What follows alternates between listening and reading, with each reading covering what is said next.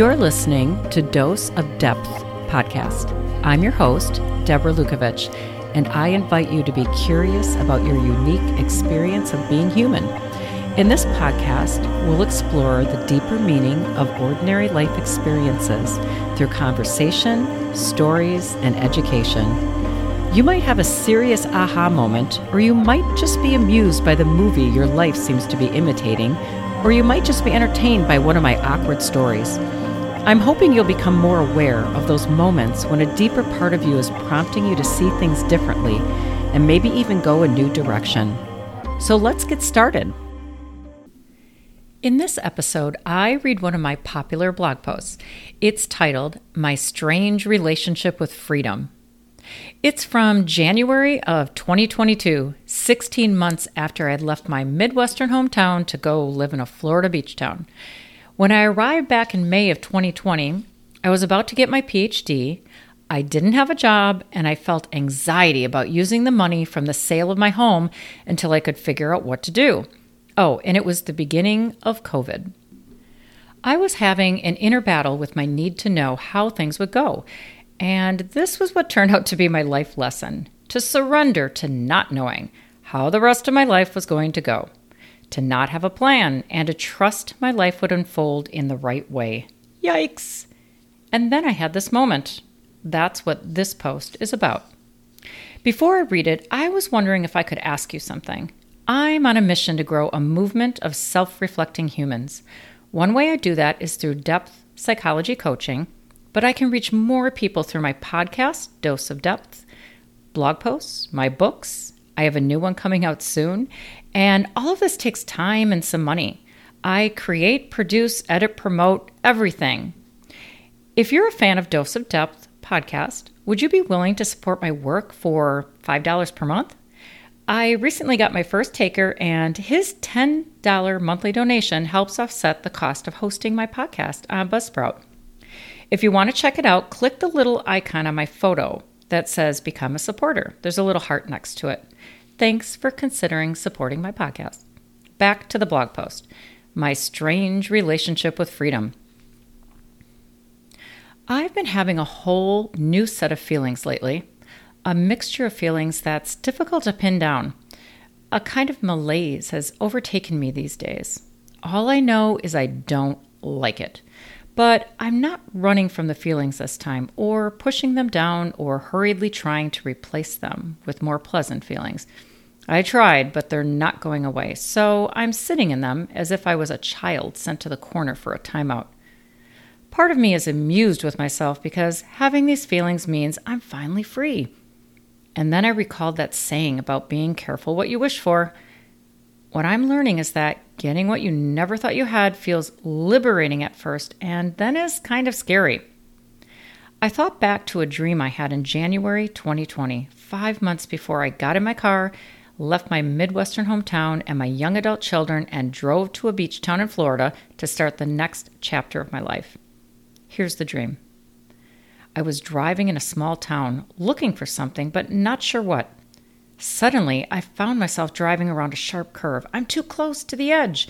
Panicked, I gripped the steering wheel and tried to get back on the road, but it was too late. And then I just let go. My car drove off a cliff and into the water. I wasn't scared. I was more aware of my thoughts about how to escape from the submerging car. It must have been an older model because there was a crank for the window. I started turning it, and the window seemed to be opening. For years prior, I had always gripped the steering wheel as I drove over an actual bridge in my hometown. The fantasy of driving off the bridge plagued me. It scared me. I kept it secret for many years out of fear I had a deep desire to kill myself. When I finally brought the fantasy out into the light during a therapy session, I began to realize that what I desired was the feeling of being in the space between my life and something unknown. To let go, to be free from something, like in that movie Thelma and Louise. That look of liberation on their faces at choosing death over oppression has always stayed with me. I'm free. Now what? This all caused me to think about freedom in a new way. As I walked the beach one morning this past week, I stopped and said out loud, What a strange relationship I have with freedom. as if freedom was a friend, a parent, or a lover. I wanted to share an excerpt from my new book about an epiphany I had about my relationship with freedom. The dramatic insight gave me the final push I needed to drive off the cliff of my past without knowing where I was going to land. This excerpt is on page 31 of Chapter 5 The Forces That Shape You. It's from my new book, Your Soul is Talking. Are you listening? Five Steps to Uncovering Your Hidden Purpose. So, this is from that chapter. Not until midlife unraveling did I realize my life had been driven by an instinct for freedom, and that it had shown itself in different ways as I zipped through life.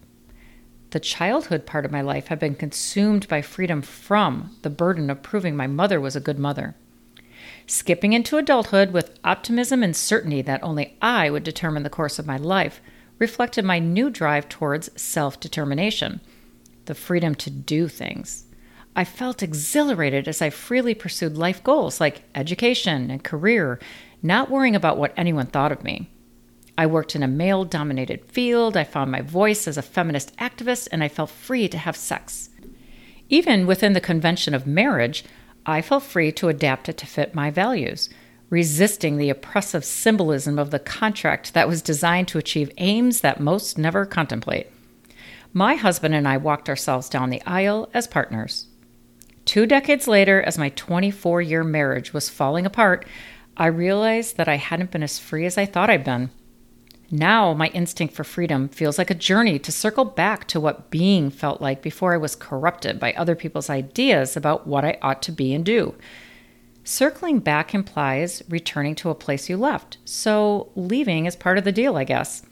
Could it be that without the journey I have already taken, the falling apart phase, the inspiration to return home to some part of me might not have arisen. Circling back to being implies I've been there before, this place of pure being. But because it's been so long, I don't remember what it feels like. Convention corrupts, but it also offers protection from vulnerability that accompanies charting your own course.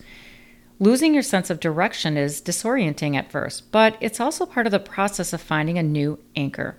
Now, I was free, but I couldn't handle it. Not yet. First came anxiety about money. I laugh now as I recall not allowing myself to relax more than a couple weeks after I settled into my new beach town, even though I had enough money from the sale of my house to pay my bills for a year. That's not what that money is for, I'd scold myself. Then came anxiety about a job. Odd coincidences brought out a buried creative urge. I started writing and I loved it. I should be looking for a job, I'd scold myself. It had taken great emotional courage for me to leave my old life behind, and I knew I couldn't go back now, but the anxiety caused by the uncertainty about the right thing to do was almost more than I could bear. A year went by, and my house proceeds had been depleted, but oddly, I felt more secure than a year earlier. Progress!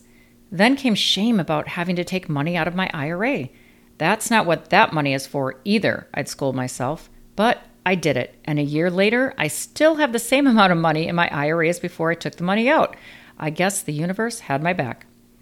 Now I'm relaxing into my new life as a writer, and I'm building a new coaching business.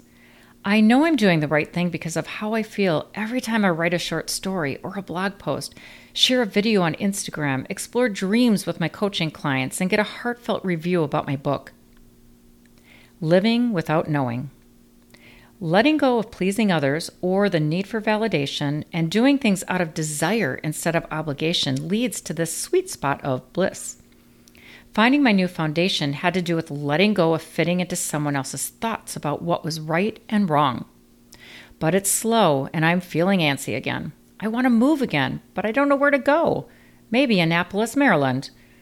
I don't know what I want except to find a million people who will be entertained and or receive healing from my writing.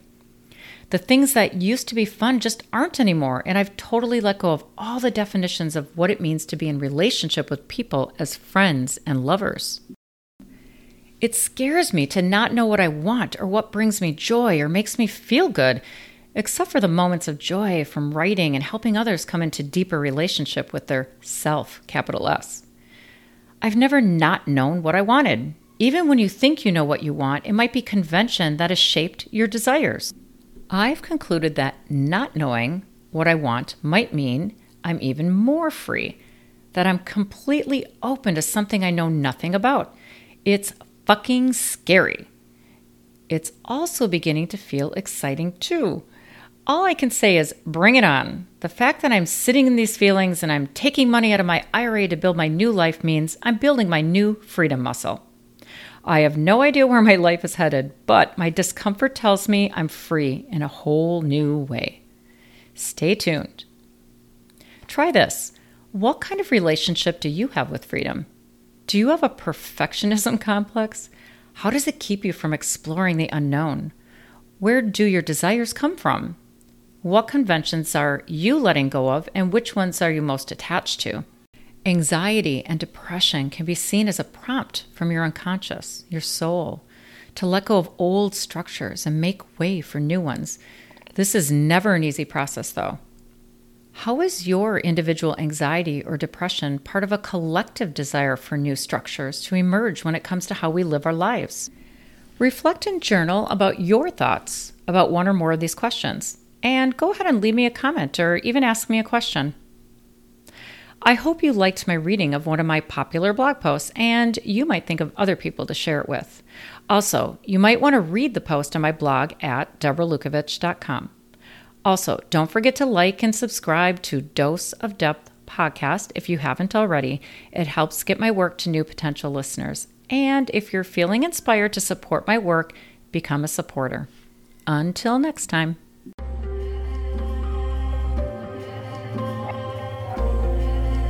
I'm your host, Deborah Lukovich, and you are listening to Dose of Depth podcast.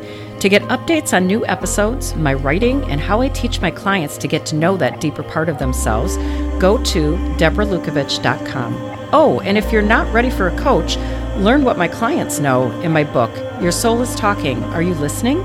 Five Steps to Uncovering Your Hidden Purpose. You can check it out on my website or get it on Amazon.